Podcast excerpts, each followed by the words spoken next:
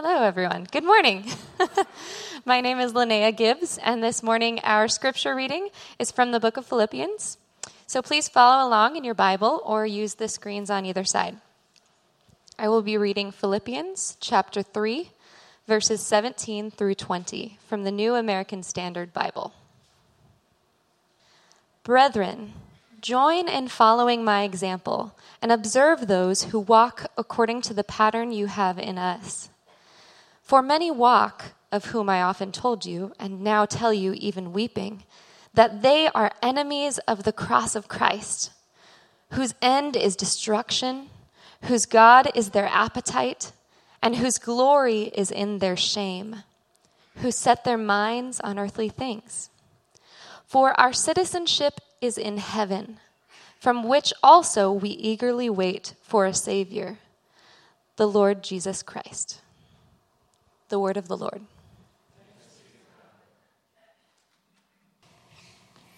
Good morning. My name is Peter, and I am one of the pastors here.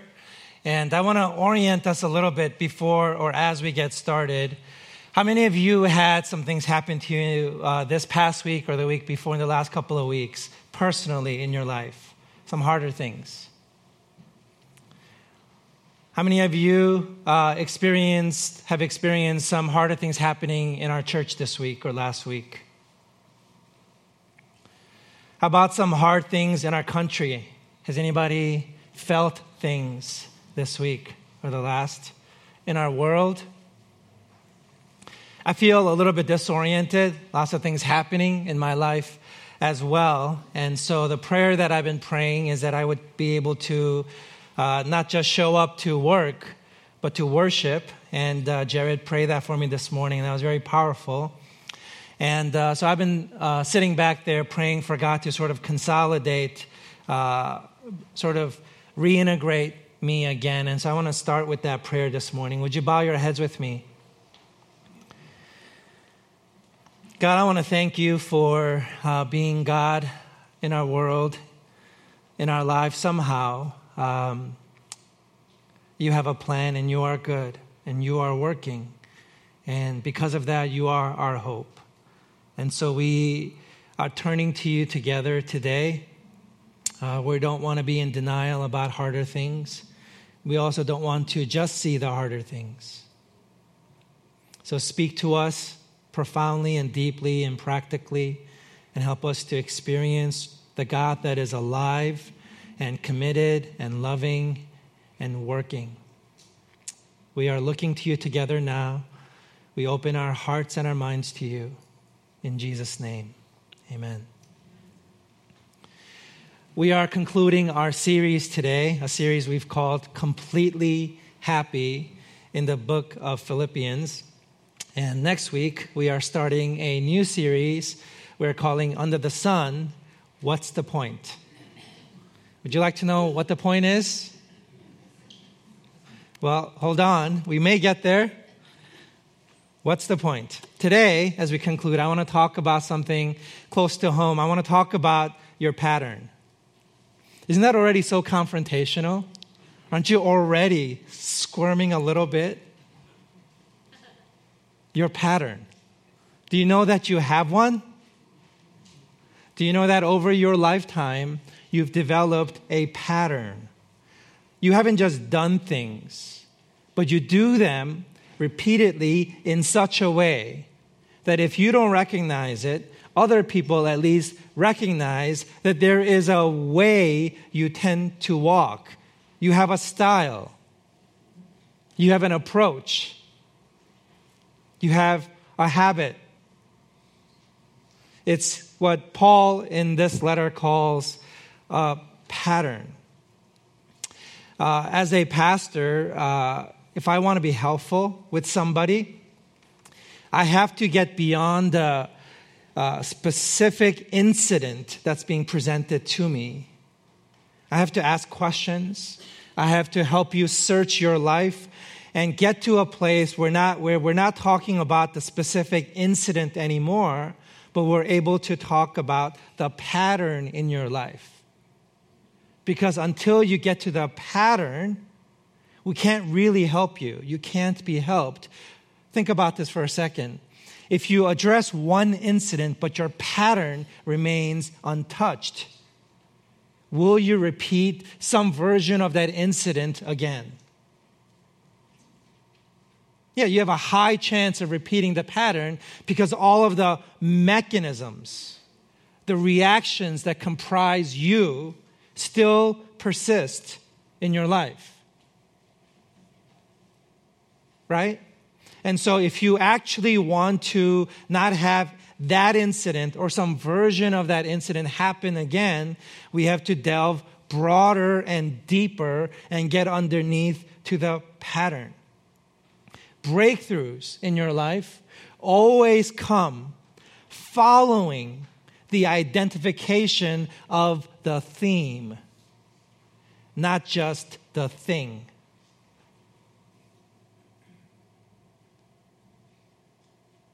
Yes? It's true. Um, a helpful question to ask when something happens is Have I seen this before?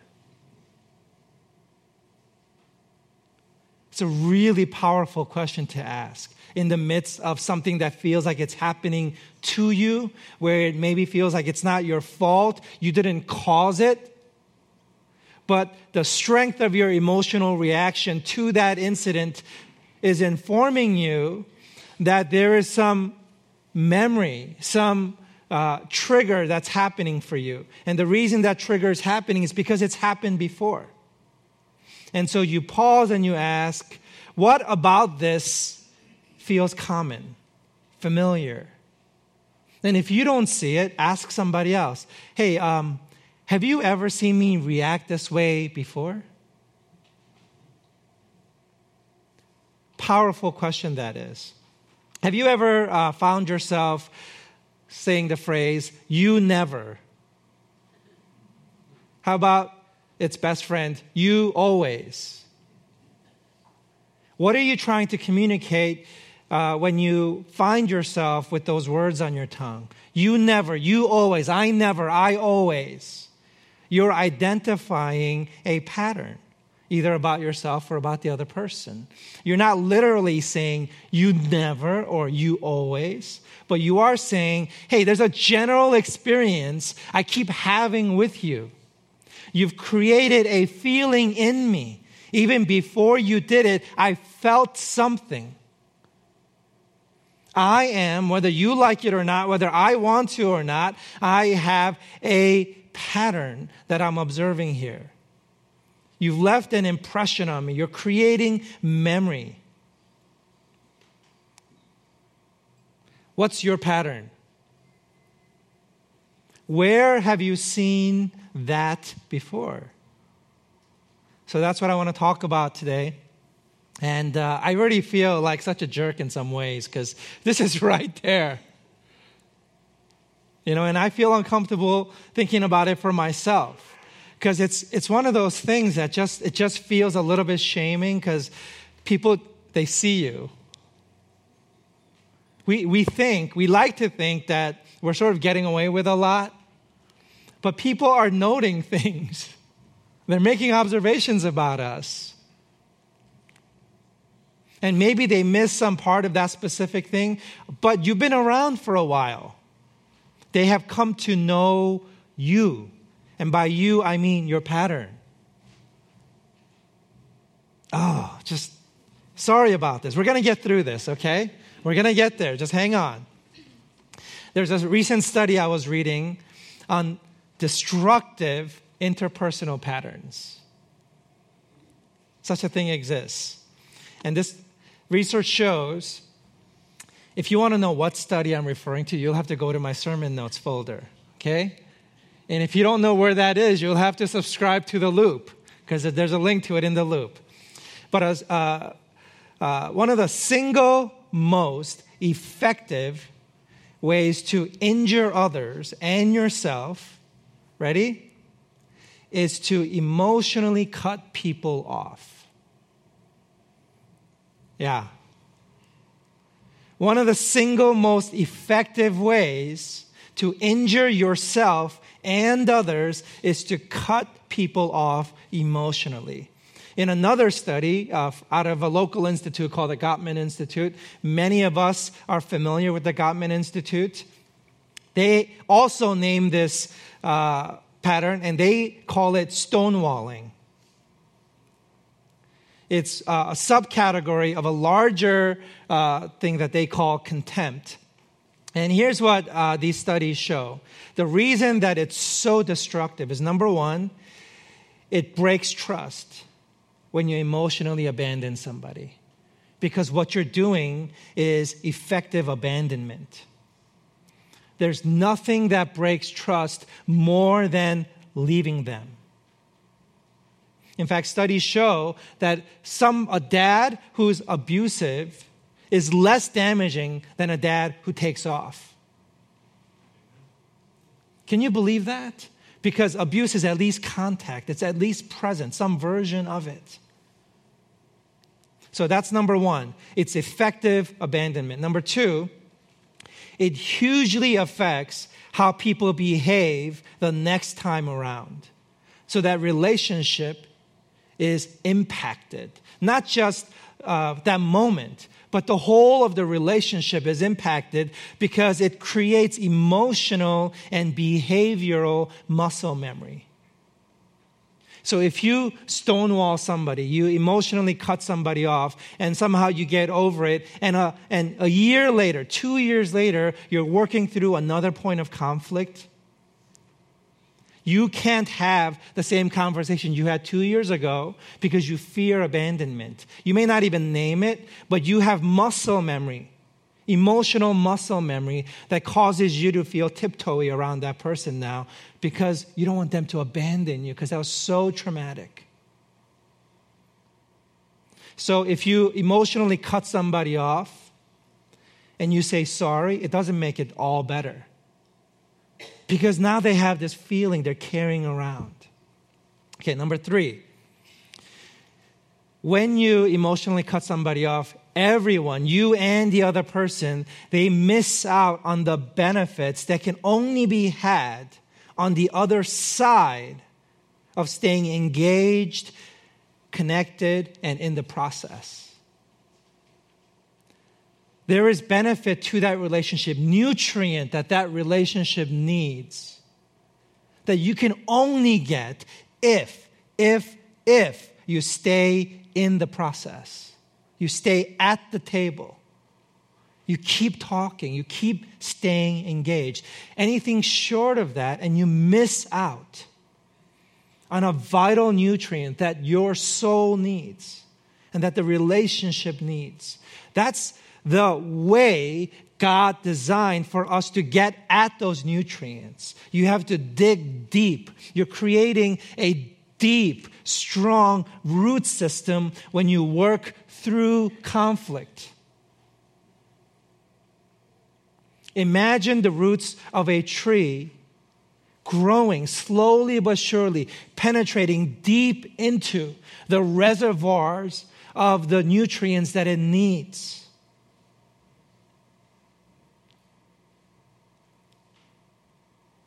the sun, water, the plant is kind of passive. But the active thing that a tree does is it's growing its root system.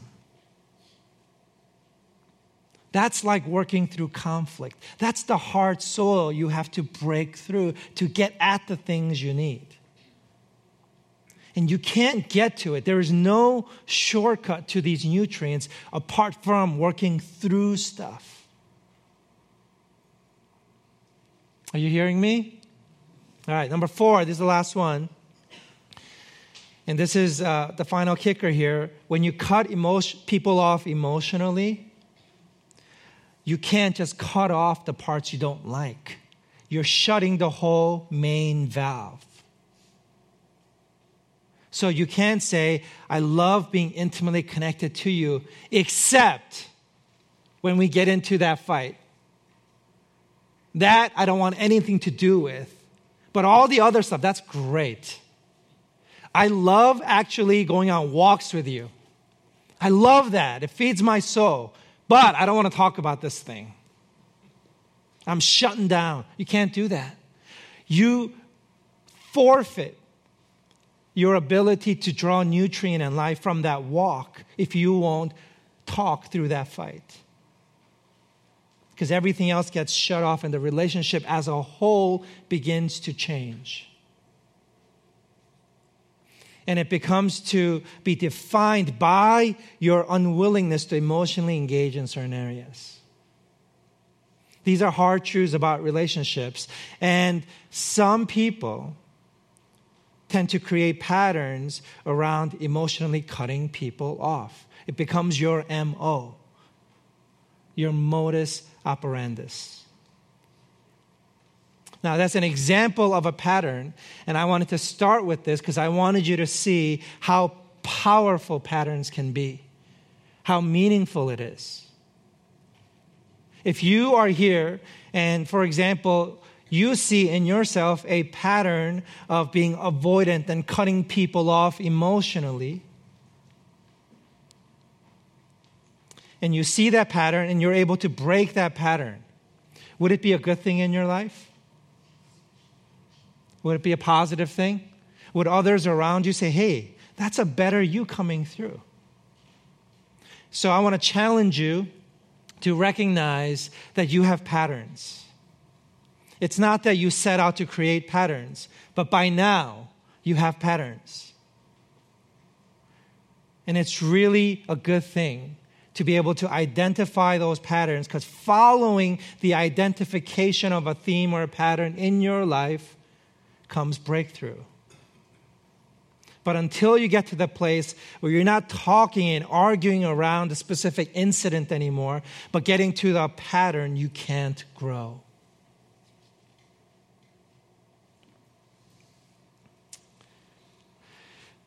Chapter 3, verse 17 says this Brethren, join in following my example and observe those who walk according to the what? Pattern you have in us. Paul is not saying, I did this amazing thing. I want you to do the same thing. I want you to replicate that thing that I did. He's not talking about a thing, he's talking about a theme. If you have to learn something from me or people like me, don't learn the thing, learn the theme. What do I tend to do? What's my style? Observe that. Learn from that. Not a single act, but a pattern. We all walk, but how do we tend to walk? What is our walking style?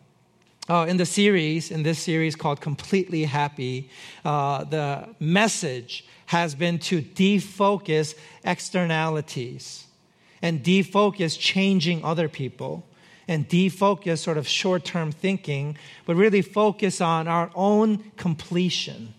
That's what the scriptures call it. God's work of completing us. And happiness is not about us finding happiness out there, but it's really about increasing our capacity for joy, our capacity for happiness, because happy people are happy and sad people are sad. Right? And when sad things happen to happy people, they tend to bounce back and become happy again. And sad people, when happy things ba- happen, they tend to sink down and become sad again. And so God's focus is not on the things out there, but the things in you, who you are, changing your pattern. And I think Paul is ending on some sort of indirect uh, way of conveying that uh, one of the uh, um, sort of uh, um, summarizing ways to think about joy and happiness is to think about your pattern. And I want to identify two aspects that dominate this pattern that Paul is describing uh, in us, as he puts it. And that is uh, you have to either have or be a true friend. And second, you have to maintain or take on a learning disposition. Okay? A true friend and a learning disposition. Let me read for us from chapter 2, verse 19 and following. It says this But I hope in the Lord Jesus to send Timothy to you shortly, for I have no one else of kindred spirit. That's what I want you to hear here, who will genuinely be concerned, concerned. I want you to hear that too, for your welfare for they all seek after their own interests. And then verse 28 Therefore, I have sent him all the more eagerly, so that when you see him again, you may rejoice. Paul is saying, I want you to recognize the pattern you have seen in me and other people like me, where you also see this way of walking. This pattern. Oh, by the way, Timothy is one of these people, and I'm sending him to you. Observe the pattern in me, but in him also. He is like me. We're not the same people, but there's a similar pattern to us. The thing I want you to notice here is the great apostle Paul, a superstar uh, who walked uh, our actual earth. He's not a Lone Ranger superstar. He ends every single letter that he's written with a long, boring list of people that he's dependent on. He has lots and lots of friends. He maintains his network. He really believes in his support system. Because Paul understands that the whole superstar deal is a myth, it doesn't exist at all. There is no biography that you can read where somebody is just an amazing person. Every story is quite complex. And it's really a pattern of lots of different kinds of people who are weaved into the fabric of somebody's existence. At every critical moment when somebody was making a heroic decision, they did so through the catalytic help of their friends. They had help. And we see a couple of descriptors here about what constitutes a good friend, a true friend, a real friend, a friend indeed. And that is a friend is concerned about others and not just about himself. That's one of the telling signs of a friend. If you have a quote unquote friend, but they're concerned mostly or just about their own affairs, they're not a friend in the true sense of the word. Maybe they are a warm body in your life. Maybe they uh, direct some of the pressure off of your own life because you get to focus on their drama. Maybe it's convenient to have somebody like that in your life, but they're not a friend. Because to be a friend to somebody, you're concerned about them, not just about you. You're not just bringing your concerns, you're bringing your concerns about them to them. A friend like this, Paul is saying, brings great joy to Paul. And now he's hoping to send this friend to them, to the church at Philippi. He's saying, Timothy is a true friend. And he brings me so much joy. And I want you to experience this joy too. So I'm sending him to you. That's what Paul is saying here. Um, I want you to know two characters, another, uh, another two characteristics about this uh, true friend, uh, what somebody, uh, what Paul calls a kindred spirit. Okay, the first we've mentioned, a friend, because he's concerned about your welfare, will always lovingly contradict you. If your friend, so called friend, is not contradicting you, they're not your friend. They're your fan club. Your friend is a different person. They're not an extension of you. You're not the same person. You don't share opinions and points of view. They bring their own self to the table and they bring to bear on you themselves. Therefore, by definition of them being their own person, they are willing to contradict you. It's what the scriptures call truth in love. Let me simplify these words. If they're just loving, they're not your true friend. Okay, I'm using that in quotes. If they're just truthful, they're not your friend. Okay, they're commenting on things. They're throwing opinions at you, but they're not your friend. But if somebody is truth in love, they're your friend. They love you and they're bringing truth to you. These two things can't be decoupled in friendship. A friend will not just be truthful. A friend will not just be loving. They will always, always, always be truth in love to you. And here's what I've come to appreciate about this whole truth and love thing. Because we're all broken people, a friend who's truly committed to you and to the truth will always be gentle and loving because they bring their own broken self to the table. And if they want to criticize you, they bring, they lead that criticism with a criticism about themselves first, because that's part of the whole truth. It's never just a one way truth about you, it's about their participation in your life. And they have been imperfect, and they're willing to be truthful about that. I think partial truth, a truth alone, can be very debasing and isolating and disconnecting and shaming, and therefore it's dangerous. But a true friend who practices truth in love, they know how to do the truth and love thing because they're bringing themselves to the table as well.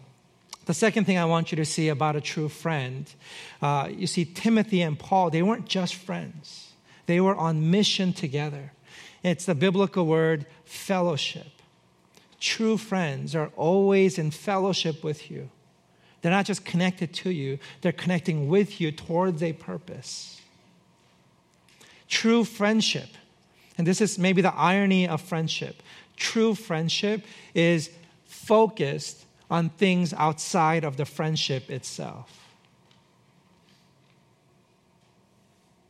You do mission together. Because if you are just inward focused and you're looking just at each other and that defines your relationship, then that relationship it's going to go unhealthy really really fast. But if you're looking outward together, that's when the relationship becomes a true friendship, a fellowship. And it has now the power, okay, truth and love and purpose together has the power to form sort of a counterculture to your family of origin, which contribute to creating all these powerful patterns in your life. So here's a um, very vulnerable piece, piece, of sharing from me. Um, I uh, have had lots of sort of truth and love, purpose oriented conversations where people are willing to speak the truth to me, but in loving ways. And they did so within the context of working together, of trying to be a true friend in motion. And uh, one truth that was that still continues to give to me, but when I think about it, it's still hard. Is um, last year, a friend uh, said to me, Peter, would you ever walk up to people and start beating up on them physically? This is the question they asked me. Would you just go up and punch somebody in the face? Would you punch them in the gut? And then when they go down, would you start kicking them? Just painting this picture. And it was kind of an interesting uh, question to start with because I grew up in New York City getting mugged and beat up on. And so this question became instantly painted for me with images in my mind. I hearkened back in my mind and I said, No, actually, I have this aversion to violence. Even the thought of like something hard, like a knuckle connecting to like a soft part, like the face, it just like makes me cringe. I, I don't want to see violence.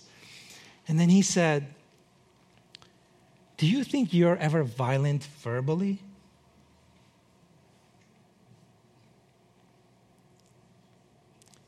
Now, you know I'm a direct person, right? You know this about me by now. Let me be direct. I'm direct. I have to live with that. That's my family of origin. and this person put their finger on something and put their finger on in such a way that I had no escape. I had no sort of recourse but to love and appreciate them for being a true friend to me because they stayed in the relationship. And you know what they did? Knowing me as well as they did, they sent me a link to an Amazon book about nonviolent communication. How did they know I like to read? And how did they know that would be helpful to me? Now, you know me. Some of you have experienced this sort of uh, feeling jostled with me, right? Because I can be so direct. That was really painful for me to hear that, but I recognize it as a pattern.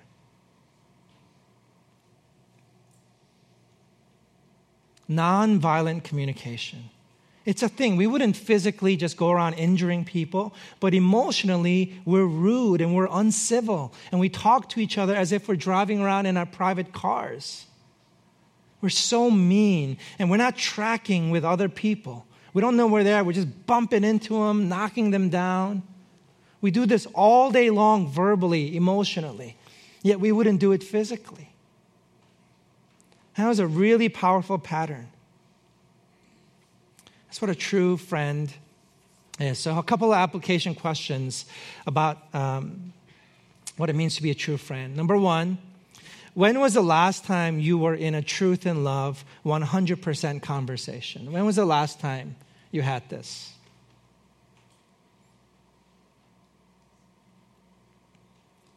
Okay, my uh, experience is you should be having one of these at least once a month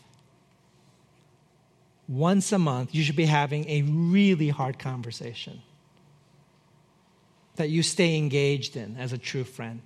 Number two, speaking of sort of being in purpose together, who are your partners in crime? Who do you do life with? Who are the friends that you focus on together outside of that friendship? Okay, uh, we're going to blow through this one a little bit. Uh, the second thing we see in Paul uh, is found here, verse 12 and uh, through 14. Not that I have already obtained it or have already become perfect, but I press on so that I may hold of that for which also I was laid hold of by Christ Jesus. Brethren, I do not regard myself as having laid hold of it yet. But one thing I do, forgetting what lies behind and reaching forward to that uh, to what lies ahead. I press on toward the goal for the prize of the upward call of God in Christ Jesus. Paul doesn't believe he has arrived. He keeps pressing on. In fact, he forgets about the things he's already learned and he keeps pressing on to learn more, to know more. So I think a learning disposition is really important. Help me, uh, I'm going to try to uh, um, get this into your brain somehow uh, with these questions. What's the difference between trying versus training? When you're trying to do something versus when you're training to do something, what's the difference? What's the difference between success and mastery? And the answer, of course, to both of these is learning. When you're trying, you're trying to just get it done, you're trying to finish. But when you're training, you're just trying to learn, you're trying to grow. It's a completely different attitude and hope that you bring to whatever you're doing. When you're trying to succeed, you're not trying to get better, you're trying to get acclaim. You're trying to get a trophy. You're trying to get recognition. You don't care how you get it done, you just want to succeed. You want the popularity. But when you're trying to achieve mastery, you actually don't care. You don't care what other people think. You're trying to hone your craft, you're trying to get better. You're practicing your love. That's the difference between success and mastery. So some of the best athletes in the world, they don't care what other people think. They don't care about the trophies they get because they're trying to actually achieve mastery. They're focused on their craft rather than other people's opinions of them. They're, in other words, maintaining a learning disposition. And Paul actually says, What's the point of learning? You know, we're not just learning to be learners. That's not a beautiful virtue in life. It's just a means to an end. What's the point of learning? What's the point of growing? And Paul says, actually, for the Christ follower, the point isn't learning, but the point is Christ. I want to keep learning through these different disciplines and areas uh, in the world so that I can get to the thing that all knowledge is about, and that's Christ. It's what the book of John calls logos. It says Jesus Christ is the logos or the knowledge, the meaning. He's the ultimate body embodiment of truth. And I want to get to that. And Paul is saying, I want to maintain this learning tension in my life. I want to be a forever student until I get to Christ. And so if you're sitting here and you're a non Christian, that's a question for you. You want to grow as a human being? You want to be a student? You want to be a learner? And I would challenge you and say, why? What's the point? Sure, you master calculus, and then what? And then what? You learn about uh, astronomy and you discover that Pluto is a planet after all. And then what? What's the point of learning? What's the point of growing? So you become a better human being. So what? You're going to die. Why? Why learn? Okay, put on your middle school brain and ask, why? Why go to school? And I want to tell you, it's because ultimately there's meaning in Christ, there's truth, sort of the end of the road. You will arrive when you arrive at Christ. And that's what Paul is saying here. But for us on the journey now, it's really important that we maintain our learning disposition. Are you a learner? And so, to sum up, Paul is saying if you're willing to be a true friend, and if you're willing to be a student, you're creating a pattern in your life that's going to allow you to experience joy. It's such a simple way to think about happiness. I've done a lot of research the whole area of happiness for this sermon series. I read, I read a couple of books. I read lots of research and articles about what constitutes happiness. And I think these two things really sum up a lot of what's out there. It's about friendship and it's about being a student. Do you know that if you're going through anything hard in life, if you somehow can find a way to be a student, you almost start feeling happiness again, no matter how hard something is. It's so important not to lose that learning in the moment. Okay, uh, a couple of application questions and then we'll close. Uh, name a challenge in your life these days. What's hard for you right now? What's hard? What's going on? Just name it in your mind. Write it down. And in that challenge, how can you shift from trying to training? So, trying would be like you're just trying to get it over with, you just want it gone.